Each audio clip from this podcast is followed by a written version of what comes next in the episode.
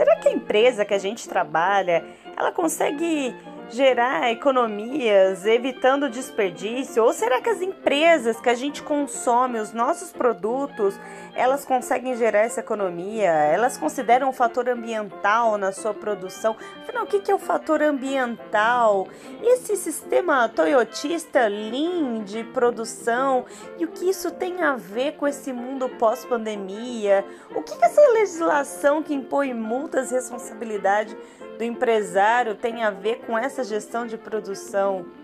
Tudo isso você vai ver agora nesse podcast com a Geranda Queiroz, direto do Canadá, fazendo seu doutorado em engenharia de produção. Vem comigo! Olá, aqui é a Marianinha Mafalda e hoje a gente vai conversar um pouquinho com a Geandra Queiroz, que é formada em engenharia de produção, tem mestrado e doutorado na área também, pela USP, e agora está fazendo doutorado, completando pela UFSCar. E ela tem uma pesquisa muito forte sobre lean manufacturing, né? Essa, esse sistema de produção que é bem interessante sobre o aspecto ambiental. E eu queria que Jandra, se apresenta aí um pouquinho, o que, que, é um pouquinho da sua pesquisa, do que se trata e quais as contribuições você busca obter aí no Canadá. Ela está fazendo um estágio né, no Canadá. Fala um pouquinho para gente. É, boa noite, Carolina. É, bom, é, desde, desde o mestrado, é, e também na graduação, na graduação teve o foco em Lean, mas já teve esse olhar ambiental. É, o que que acontece, né? A gente, como engenheiro de produção voltado para a indústria, a gente sempre busca é, entender como que está o mercado e o mercado ele não é visto sozinho, né? Ele está dentro de uma sociedade e a sociedade ela gera demandas e a gente existe uma tendência muito grande aí de falta de recursos.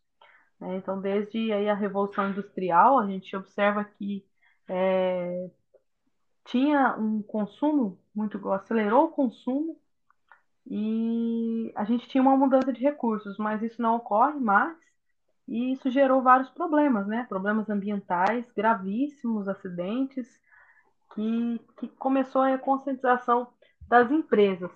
Então, falando rapidamente da evolução do pensamento, essas empresas evoluíram né, de uma gestão ambiental reativa ao problema, é, passou aí para uma gestão preventiva do, dos problemas ambientais, e hoje a gente está numa visão evoluindo do proativo para o estratégico.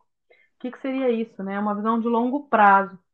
Então, essas pesquisas que a gente vem desenvolvendo é no sentido de atender essas demandas e prever né, um resultado a longo prazo melhor pra, para as empresas e para a sociedade.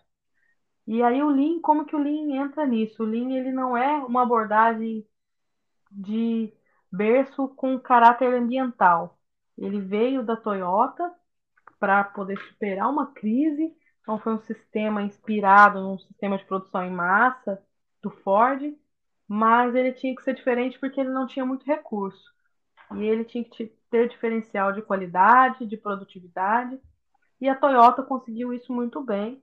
E hoje é uma abordagem de gestão da manufatura, conhecida no mundo inteiro, é, por ótimos resultados em qualidade, custo, produtividade, é, entregas muito rápidas e é, como é, com o olhar de gestão da produção, essa abordagem ela favorece a inclusão dos aspectos ambientais dentro da produção. Então, o que, que, que eu venho estudando desde o mestrado é utilizar essa abordagem que já é utilizada na manufatura para melhorar os indicadores que a gente tradicionais, as demandas que, que as pessoas já tinham de qualidade e custo, mas seria uma boa oportunidade da gente passar a incluir e integrar práticas para melhorar o desempenho ambiental dos processos produtivos. E aí, como que o Canadá entra nessa história? É uma parceria que a universidade tem com a universidade no Brasil, um professor parceiro, é como uma universidade modelo para a gente na questão de sustentabilidade. Então, para ter essa vivência, esse contato com um país que já é um pouco mais evoluído nessas questões ambientais. Muito interessante ouvir você dizer, você, eu anotei aqui, qualidade, é, baixo custo, inclusão de aspectos ambientais.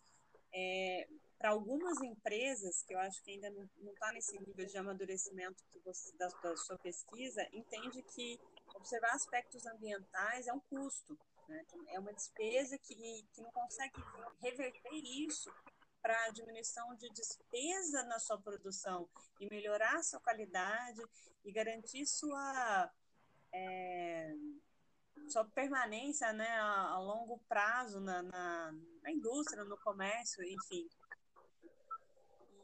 Isso, isso. E, e tem essa dificuldade, né? E, e é realmente é... é... uma, é um diferencial. E assim, a Toyota ela já tinha essa visão naquela época? Então, o que, que acontece? A abordagem da Toyota, né, na época, a visão dela de recurso era recurso financeiro. Só que como é, ela, o foco da Toyota era o quê? Eu, ela tinha pouco recurso e ela tinha que fazer aquele recurso, aquele, com pouco que ela tinha, ela tinha que se reerguer. Então, o, o grande sacada da Toyota foi pensar o que, que o meu cliente quer pagar. Então, eu só posso fazer atividades na minha empresa que o meu cliente está disposto a pagar, que é o valor para o cliente. Então, ela sempre na busca contínua pela eliminação dos desperdícios. E por trás disso, a Toyota sempre valorizou muito a cultura organizacional, né? Valorizar as pessoas, é, filosofia de longo prazo, treinamento, melhoria contínua. Então, todos esses princípios que ela valorizava em busca de desenvolver um produto de baixo custo, com qualidade, que atendesse a demanda do mercado na época e que fosse um produto competitivo com o mercado norte-americano, isso, esse, esse sistema né, de produção, essa abordagem para a gestão da produção, a gente começa a olhar que o quê? Como o cliente hoje ele passa a valorizar o meio ambiente e a Toyota já desenvolveu esse sistema, em várias empresas já copiou essa forma de pensar, de enxugar, de fazer realmente o que é necessário, o que é valorizado pelo cliente, a gente passa a pensar o que, que o meu cliente valoriza, o que, que é de fato necessário para o produto. Como agora eu passo a valorizar mais a redução do impacto ambiental, eu, eu tendo um sistema que eu valorizo a cultura, valorizo o aprendizado, ele favorece é, a inclusão desse novo aspecto que é valorizado para o meu cliente. E não deixa de ser um grande desperdício o impacto ambiental. Então, ele passa a ser um novo desperdício da abordagem do Lean. Só que, e aí o que, que as pesquisas entram? O Lean, ele não é basicamente green, que a gente fala. Ele sozinho, ele não é, ele não reduz o impacto ambiental. A gente precisa ter esse olhar e acrescentar novas práticas para que ele seja de fato um lean green. Né? Ele apenas é um facilit... ele pode ser um facilitador para essa visão ambiental dentro dos processos produtivos. É, assim, só para colocar uma, uma linguagem mais fácil para quem está ouvindo, né? O que é reduzir custo de operação? É, talvez, por exemplo, no escritório, ao invés de você, você repensar é, para imprimir um papel, às vezes deixar só eletrônico, se for imprimir, imprimir nos dois versos, diminuir custos, é, o que mais que a gente pode mencionar? Uhum. Energia solar, né, para diminuir o custo. Isso, isso. É, é que... Ventilação, né, para usar menos o ar-condicionado. É toda uma, uma situação de tanto de infraestrutura como na produção em si. Como que pode ter o prédio, como pode produzir de uma maneira que diminua gastos, diminui eh, desperdício, que acaba assim, quando usa frente e verso de uma folha, nesse caso hipotético, acaba diminuindo a quantidade uhum. de lixo, acaba diminuindo a quantidade de árvores que são derrubadas e todo o processo. É, eu, Isso, é, é, é, quando a gente fala assim, quando eu estou falando de incluir a questão de reduzir o impacto ambiental, é porque muitas vezes o que, que acontece nas empresas quando o Lean não tinha esse foco ambiental, né? Quando a gente às vezes pensava em reduzir desperdício, mas não pensava que isso poderia trazer é, benefícios ambientais, é por conta justamente disso. Então, muitas vezes as pessoas hoje, né, essa questão de imprimir folha, ou mesmo de transporte, né, que, que, o, que a manufatura enxuta, ela preza muito assim, evitar movimentação. E aí, quando eu evito movimentação, vamos supor, de empilhadeira numa, num chão de fábrica, eu estou evitando o consumo de combustível, eu estou evitando o desgaste do material. E isso a longo prazo, além de trazer mais custo, deixar meu produto, pra, é, eu demoro mais para produzir meu produto, eu estou gastando mais material, eu estou gerando mais resíduo. Só que o que, que acontece? A maioria das empresas não mede isso com foco ambiental, porque não era interessante. Agora, como né, isso tem mudado, passa a ser um indicador muito importante. Só que é, o custo né, disso ainda, assim, às vezes as empresas valorizam mais o custo do que o meio ambiente. Mas aí acho que entra muito na questão que a gente chegou a comentar, não sei se a gente já comentou, mas da legislação, né? Muitas empresas fazem porque são cobradas, mas não enxergam isso a longo prazo. É uma, é uma coisa que a lei obriga, né, Gigi?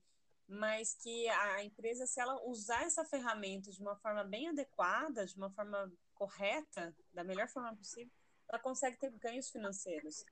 É, a lei, que é a Política Nacional de Resíduos Sólidos, ela obriga algumas atividades, é, todas as atividades a fazer um gerenciamento sua, dos seus resíduos, da sua produção.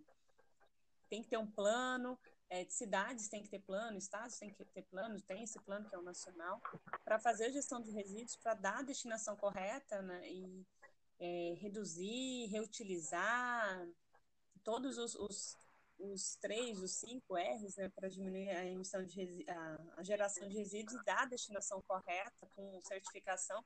Mas eu vejo que tem algumas empresas que acabam é, apenas cumprindo a obrigatoriedade legal e acaba não se beneficiando é, do que, que essa, essa mudança, o que, que essa lei faz para provoca dentro da empresa, para fazer o que você está falando, de reestruturar, de repensar, de, por exemplo, lá tem conceito de logística reversa, de economia circular, o que, que é gerado volta né, para a empresa e vira, às vezes, um insumo.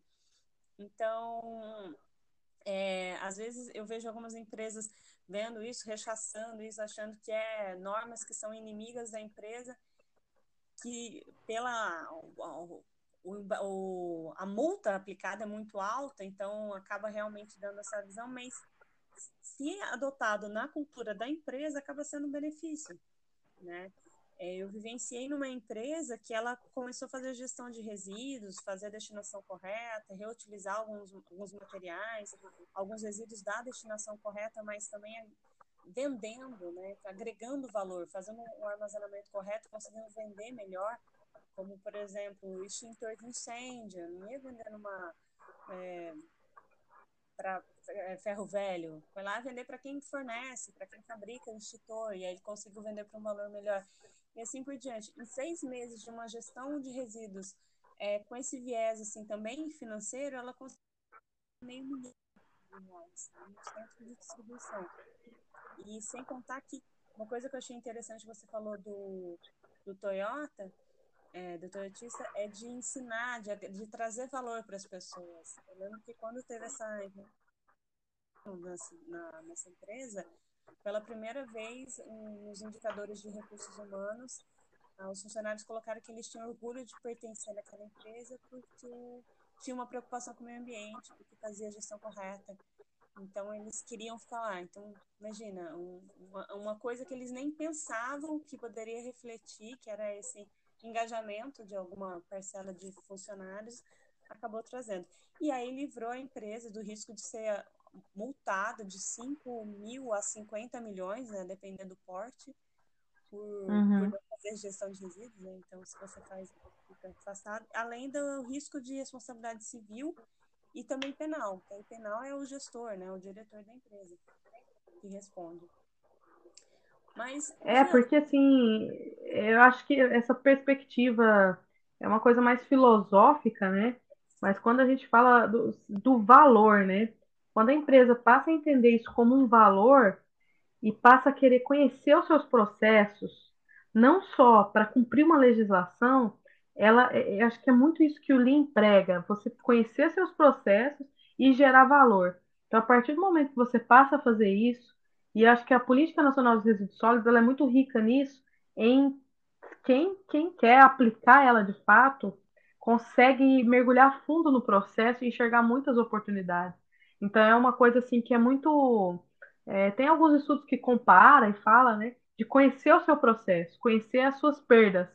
E a partir desse momento você vai tentando consertar essas perdas e ter essa visão de longo prazo, né? Deixar essa visão corretiva que é uma coisa da gestão ambiental lá de quando começaram os acidentes, para uma visão estratégica de longo prazo, que eu acho que as empresas que vão sobreviver são essas empresas que tiverem essa visão. Concordo com você. Eu vejo que agora estão celebrando vários acordos setoriais e principalmente de medicamentos, de embalagem de medicamentos, de, agora de embalagens em geral, e vai até o prazo, acho que até agora, a primeira semana de julho, prazo para na consulta pública de uma, um acordo setorial, mas de algumas empresas, como a Ambev, para fazer não só o, o acordo setorial para proporcionar a destinação adequada dos resíduos, mas também para eles diminuírem a quantidade de é, de plástico na, na, elaboração dos produtos. Aí imagina, uma Ambev diminuir a quantidade de plástico que gera. E assim, e gradualmente com o objetivo de zerar. Porque assim, empresas, né, uhum. né, o próprio Reino Unido, a Europa, assim, também fazendo uma política para, no seu processo, diminuir a quantidade de embalagens que são descartáveis para elas serem reutilizadas. Então, é, não sei quanto isso pode reverter de, assim, de diminuição de custo na produção, eu acredito que num primeiro momento vai ter um custo para estruturar a produção para fazer essa reutilização. Mas uma vez é, estruturado, é, acaba diminuindo o custo para ficar gerando aquele plástico, aquela embalagem que depois uhum. não servir para nada. É até interessante você falar isso do custo da produção, que é uma coisa que está mudando muito, né? De, de não enxergar somente a produção, a gente enxergar toda a cadeia, né? A gente fala ter a visão do ciclo de vida, que aplica muito dentro da economia circular, que é desde a extração da matéria-prima até a disposição final. Então, quando a gente pensa num custo, se a gente pensa em embalagens retornáveis, é, dentro de toda uma cadeia, e otimizar esse, esse fluxo desse produto, né? Desde a hora que esse produto é gerado até a hora que ele volta, que ele vai, a gente vai ter o quê? O custo da produção, da produção do, do líquido lá, da bebida, pode até ser o mesmo, mas o custo da cadeia vai ser bem menor, né? E uma coisa que, que a gente comentou, né, sobre essa, essa lógica de, de você pagar pelo produto, né? Você, o que, que é valor para o cliente? O cliente ele quer beber aquele produto gelado. Agora, se a embalagem ela foi reutilizada 20, 30 vezes, para ele pode ser que ele até pague mais por estar utilizando um produto que é menos agressivo ao meio ambiente. É, ele pague mais, mas assim, ao longo prazo ele acaba, acaba ele acaba se beneficiando. Mas é Sim. até interessante é, sobre essa questão da logística reversa, por conta dos acordos setoriais de embalagem, tem uma empresa, uma grande empresa que é da, da do ramo de higiene pessoal, que para vocês terem ideia, para Agora, por conta desse acordo, ela tem que ter toda essa gestão de resíduos interna da produção e ela também tem que pagar pela quantidade de resíduo que é gerado depois do consumo, que a gente fala que é a geração pós-consumo. Então, é a responsabilidade compartilhada, né? Exato. Então, assim, da o supermercado é distribuidor e é o fabricante. E esse fabricante, ele paga, em média, R$ 3.800 por mês por conta da destinação. Isso porque ainda está na primeira fase do acordo, né? Esses valores, que são para algumas uhum. cidades, não chega nem a ser para destinação, a gestão de resíduos, né? Para dar a destinação correta em todas as cidades do Brasil, mas só em algumas grandes cidades, né? Algumas capitais do país. Então, assim, ao, ao, passo que isso vai expandindo, né, para ir para todas as cidades, todas as capitais, todas as cidades, esse custo vai aumentando. É possível que aumente o custo do produto final para a gente, consumidor. Mas, é, em contrapartida, a própria empresa ela vai começar a se reinventar de como que ela faz para diminuir o custo dessa embalagem, para ela não ter esse custo tão alto. Então, é um é movimento... É para não repassar né, para o consumidor. É, porque senão daqui a pouco o consumidor não vai usar, enfim. E aí é essa contrapartida, já que eu tenho que cumprir essa norma, então como que eu posso fazer é, diminuir os custos do meu processo? Mas lógico, a norma ela vem com viés ambiental, então eu vou ter que diminuir os custos do meu processo observando esse viés ambiental. Bem interessante. Mas. Sim, sim. E, e, e, aí, aí que entram as ferramentas de gestão, né? Para você melhorar o seu processo né, e suportar essas novas demandas, esses conflitos entre, né, a gente chama dos trade-offs que, que as empresas precisam lidar, né? Eu tenho que aumentar, eu tenho que melhorar o meio ambiente, mas vai aumentar meu custo. E aí, como que eu lido com isso? Mas é bem por aí. É. Agora pensando assim, a gente tá, a gente ainda está vivendo a pandemia, né? A pandemia não acabou, né? A gente está vivendo um pouquinho da crise, a crise acredito que vai se alastrar por mais um tempo. E o que, que você vê assim, que, que o, o, sistema de produção Lean você acha que é, pode ensinar para a gente agora nesse mundo durante pandemia, pós-pandemia, de uma forma assim positiva? Olha, primeira coisa, né, assim, é, se a gente voltar lá na história, foi como eu falei no começo. O, o Lean, né, ele foi baseado dentro do sistema Toyota de produção, que foi um sistema de produção repensado com base numa produção em massa, que era uma produção em larga escala nos Estados Unidos na época, no pós-guerra, né, pós-segunda guerra. E era assim, produção em massa, Estados Unidos tinha muito recurso, muita matéria-prima, tudo muito, produção em massa, em larga escala. O Japão estava arrasado, sem recurso, mão de obra escassa, tudo, todos os recursos que a gente pode pensar estavam escassos, então eles tinham que pensar numa forma de produzir parecido com os Estados Unidos, em termos de ser competitivo, tanto quanto, mas eu não poderia desperdiçar meus recursos. Então, o que, que eles focaram? Em repensar os processos, em fazer somente as atividades que eram necessárias e entender qual que era de fato a demanda do consumidor, o que, que o meu consumidor estava disposto a pagar.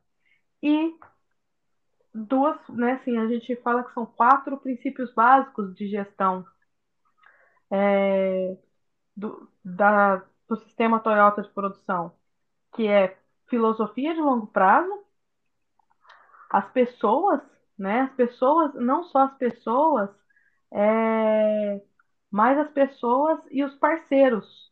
Então, os, os fornecedores eram muito essenciais para eles. Então, eles não treinavam só os funcionários, eles treinavam os fornecedores. Dentro do processo, eliminar o que era desperdício, as perdas. Então, era pensamento de longo prazo, processo, funcionários e parceiros e melhoria contínua dos processos. Então, sempre buscar fazer certo da primeira vez, com várias ferramentas de 5S, identificação, gestão visual. Então, eles ensinaram, né, ensinam até hoje, é, essa visão de fazer o que de fato o meu cliente pede é, no menor tempo possível, na melhor qualidade. E isso dentro dessa pandemia, dessa crise, eu acho que a gente pegar de lição, peraí, vamos repensar o nosso processo, melhorar essa visão, porque eu não sei, assim, é uma cultura, né, do, do nosso país de ser uma cultura muito imediatista, e só que é difícil a gente falar de cultura de longo prazo para o pequeno empreendedor, né, que tem pouca, pouco, pouco, pouco giro, ele precisa sobreviver. Mas a lição é essa, né? Eliminar as perdas, repensar os processos, organizar coisas básicas, né? De higiene, limpeza, identificação, padronização e sempre buscar melhorar.